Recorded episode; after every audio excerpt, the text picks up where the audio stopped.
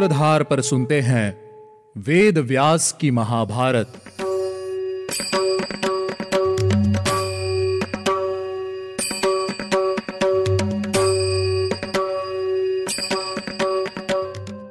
आप सुन रहे हैं सूत्रधार प्रस्तुति व्यास जी द्वारा रचित महाभारत और मैं हूँ आपके साथ आपकी सूत्रधार मान्या शर्मा।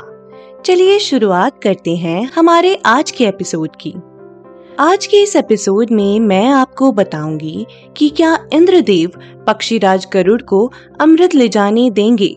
क्या पक्षीराज अपनी माता को दासीपन से छुटकारा दिला पाएँगे? लेकिन इससे पहले चलिए लेते हैं एक छोटा सा रिकैप पिछले एपिसोड में हमने पक्षीराज गरुड़ के पराक्रम की कथा सुनी।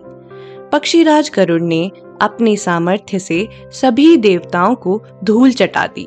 और भयंकर युद्ध करके अमृत कलश के पास पहुँच ही गए थे, कि तभी अमृत कलश के चारों ओर आग की लपटें उठने लगी। वेगशाली गरुड़ देव ने अपने शरीर में 8100 मुख प्रकट करके नदियों का जल पी लिया और उस अग्नि को शांत कर दिया। उसके बाद पक्षीराज गरुड़ ने अमृत के और पास पहुँचने की इच्छा से अपने शरीर का आकार बहुत छोटा कर लिया जैसे ही पक्षीराज गरुड़ ने अमृत के पास प्रवेश किया, उन्होंने देखा कि वहाँ एक धारदार चक्र अमृत के चारों ओर घूमकर उसकी रक्षा कर रहा था। और दो बहुत ही जहरीले सांप भी वहाँ अमृत की रक्षा के लिए बैठे हुए थे। वे दोनों ही सर्प बड़े पराक्रमी थे।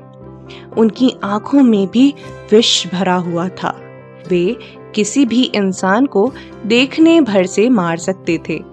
वे दोनों कभी भी अपनी आँखें बंद नहीं करते थे। अमृत के पास जाने के लिए पक्षीराज गरुड़ ने अपने छोटे रूप का फ़ायदा उठाते हुए धारों के बीच से निकलना शुरू किया और सांपों से बचने के लिए उनकी आँखों में धूल झोंकते हुए चोंच से उनको मारना शुरू कर दिया और उन्हें कुचलकर खुद को उनके विष से बचाकर अमृत कलश के साथ उड़ गए। उसी समय में पक्षीराज गरुड़ की भेंट भगवान नारायण से हुई। भगवान नारायण पक्षीराज गरुड़ के पराक्रम से बहुत खुश हुए। भगवान नारायण ने पक्षीराज गरुड़ से कहा, मैं तुम्हें वर देना चाहता हूँ। पक्षीराज गरुड़ ने कहा, प्रभु, मैं आपके ऊपर ध्वज में स्थित होना चाहता हूँ और बिना अमृत पिए ही अमर होना चाहता हूँ। भगवान विष्णु ने कहा, एवमस्तु। अर्थात ऐसा ही हो। दोनों वर पाने के बाद पक्षीराज गरुड़ ने कहा, प्रभु, मैं भी आपको वर देना चाहता हूँ। श्री हरि ने पक्षीराज गरुड़ को उनका वाहन बनने का वर मांगा।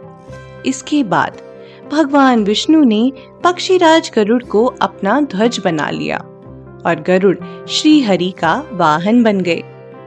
पक्षीराज गरुड़ अमृत लेकर अपनी माँ के पास जा ही रहे थे कि तभी उनको जाता देखकर इंद्रदेव ने पक्षीराज के ऊपर वज्र से प्रहार किया। उस युद्ध में वज्र का प्रहार होने के बाद भी पक्षीराज गरुड़ ने हँसते हुए इंद्र से कहा, देवराज, जिनकी हड्डियों से यह वज्र बना है, उनका सम्मान मैं अवश्य करूँगा। वज्र के साथ साथ तुम्हारा भी सम्मान करूँगा। इसीलिए मैं अपने एक पंख का त्याग करता हूँ। लेकिन मैं तुम्हें बताना चाहता हूँ कि तुम्हारे वज्र के प्रहार से मुझे कुछ भी पीड़ा नहीं हुई है। पंख त्यागने की वजह से पक्षीराज गरुड़ को सुपर्ण नाम दिया गया। इंद्रदेव ने मन में विचार किया, यह पक्षी रूप में कोई महान प्राणी है। फिर इंद्रदेव ने कहा, पक्षीराज गरुड़, मैं तुम्हारे साथ मित्रता करना चाहता हूँ। जिसका कभी अंत ना हो। इसके बाद इंद्रदेव ने पक्षीराज गरुड़ से पूछा कि तुम्हें अगर अमृत की आवश्यकता नहीं है तो इसे मुझे वापस दे दो। जिस पर पक्षीराज ने इंद्रदेव को सारी बात विस्तार से बताई और बताया कि वे यह अमृत अपनी माता को दासीपन से छुटकारा दिलाने के लिए अपने नाग भाइयों के लिए लेकर जा रहे हैं। इंद्र ने कहा जिनको तुम यह अमृत सौंपना चाहते हो, वे इस अमृत को पीकर हम सबको कष्ट ही पहुंचाएँगे। पक्षीराज गरुड़ ने कहा, इंद्रदेव, मैं ये अमृत कलश जहाँ ले जाकर रखूँगा, आप इसे वहीं से उठा लेना, ताकि कोई भी अमृत पान न कर पाए। इस पर इंद्रदेव ने पक्षीराज गरुड़ से प्रसन्न होकर उन्हें एक वर मांगने के लिए कहा। पक्षीराज गरुड़ को कद्रु के सभी नागपुत्रों की दुष्टता का स्मरण हो गया और माता के दासीपन को याद करके उन्होंने इंद्र से कहा, इंद्रदेव, मैं ये अमृत नागों को नहीं पीने दूँगा और साथ ही तुम्हारे कहे अनुसार मैं तुमसे ये वर माँगता हूँ कि सभी सर्प मेरे भोजन की सामग्री हो जाएँ। तब दानव शत्रु इंद्र ने तथास्तु कहकर पक्षीराज गरुड़ को वरदान दे दिया। इंद्र ने कहा, तुम जिस समय इस अमृत कलश को कहीं भी रखोगे, मैं उसी समय इसे वापस ले आऊँगा इंद्रदेव वापस इंद्रलोक को लौट गए और पक्षीराज अपनी माता के पास आ पहुँचे।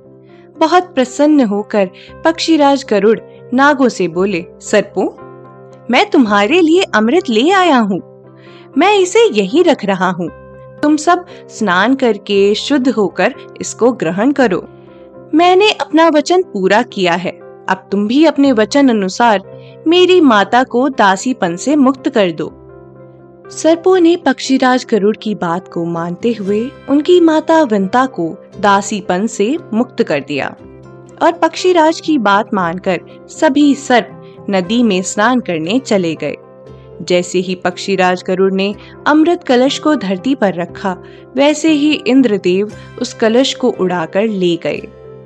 वापस आने के बाद सर्पों ने पाया कि अमृत कलश गायब हो गया है। उन्हें लगा कि शायद कुछ अमृत घास पर गिर गया होगा और यही मानकर उन सबने घास को चाटना शुरू कर दिया, जिससे सभी सर्पों की जीभ दो भागों में बट गई। तभी से घास पर लगे अमृत के कारण सर्पों की जीभ दो भागों में बट गई।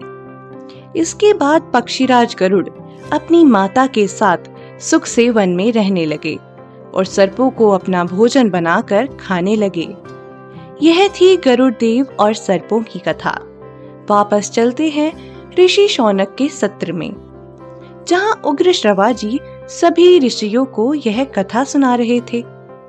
पक्षीराज गरुड़ की कथा सुनने के बाद ऋषि शौनक उग्र श्रवा जी से पूछते हैं, ऋषिवर, जब सर्पों को अपनी माता कद्रु से शाप मिला तो उन्होंने इसके निवारण के लिए क्या किया? महर्षि शौनक के सवाल का उत्तर देते हुए उग्र श्रवाजी ने कहा, उन सभी नागों में से महायशस्वी शेष नाग ने कठोर तपस्या करनी शुरू कर दी। वे केवल वायु का सेवन करते थे और व्रत का पालन करते थे।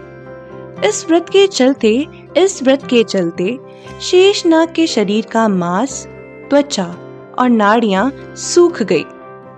उनमें सच्चा धैर्य था। वे हमेशा तप में लीन रहा करते थे। उनकी तपस्या को देखकर ब्रह्मा जी उनके पास आए और उनसे पूछा, शेष, तुम ये क्या कर रहे हो? इतनी कठोर तपस्या किस वर के लिए कर रहे हो? शेष नाग ने ब्रह्मा जी से क्या कहा? क्या उन्होंने उनसे कोई वर मांगा? ये जानने के लिए आपको सुनना होगा हमारा अगला एपिसोड। और अब से हम मिलेंगे हफ़्ते में दो बार, सोमवार और शुक्रवार। चलिए, मिलते हैं आपसे अगले एपिसोड में। तब तक के लिए आप हमारी सूत्रधार ऐप का आनंद लीजिए। और हमारे वेदों से जुड़ी कहानियों को सुनते रहिए। और अगर आपको हमारा ये एपिसोड पसंद आया हो तो इसे लाइक कीजिए डाउनलोड कीजिए और ज़्यादा से ज़्यादा शेयर कीजिए।